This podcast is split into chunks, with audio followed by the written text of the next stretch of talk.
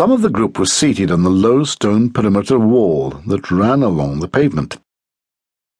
A couple more stood immediately below the streetlight, kicking a glass bottle between them, and one sat astride a green plastic rubbish bin, drumming his legs against it. In order to avoid them, he would have to cross the road, which had suddenly become unusually busy. Briefly, he closed his eyes. It had been a long, tiring day. He was not in the mood to return their quips, deflect their rude adolescent banter, but somehow he had to get past them. As he continued onwards, putting one foot resolutely in front of the other, a cider can bounced into the gutter beside him, and a girl, an unlit cigarette in her pouting mouth, marched straight up to him. The sound of glass breaking filled the air, followed by a stream of angry swearing. He could feel himself tensing.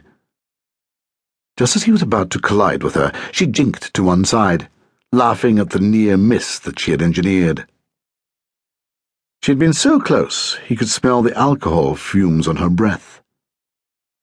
Determined to get away and avoid any more of their attention, he hurried on.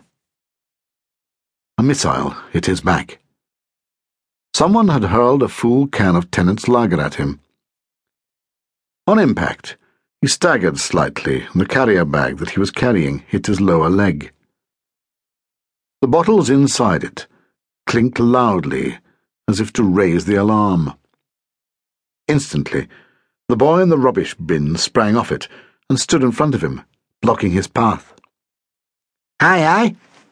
Bit of an arc here with, father.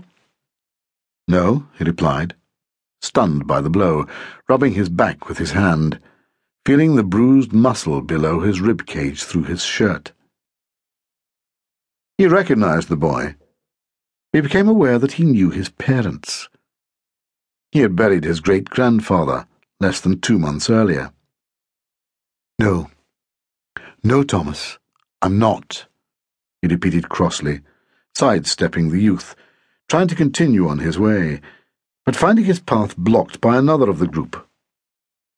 This boy, dressed in a hoodie, skinny jeans, and trainers, towered over him. His face was unnaturally pale, peering from his hood like a sickly monk. Every time the priest moved to the side, he mirrored his movement, making progress impossible. Because it's a sin, eh, father? Boy said, his eyes fixed on the plastic bag, and then, as if an idea had struck him, he added, We could help you there, father. Take your sins off you. Guess what's in the bag.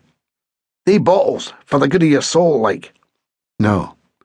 I'm on my way home, if you'd just get out of my way. I said, guess what's in the bag, the boy shouted, shoving him in the chest and trying to snatch the swinging carrier. The rest of the gang clustered around him.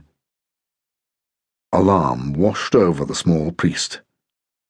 There were at least seven of them, and although he knew some of their families and had baptized two of them, in their drunken state he knew that would mean nothing. Creatures possessed by the devil would be more amenable to reason.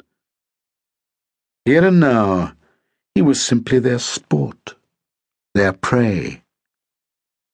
He knew one, at least, already had multiple convictions for assault. Kyle? Is he one too? The girl Erin asked, staring blearily at the priest's face, then fixing a tall, thick-set youth standing beside her with her slightly glazed eyes. He had fair, curly hair and the smooth, apple-cheeked looks of a farm boy. What? An horse? Kyle replied, giggling at his own reply. No, a pedo. A pedo? Like Father Bell, you mean? Father Bell's not a pedo, a, a pedophile. I'm not a pedophile, the priest said hotly, furious at the suggestion and inadvertently drawing their attention back to himself. She wasn't talking to you. Anyway, yes, Kyle said, advancing aggressively towards him. One hand was hidden.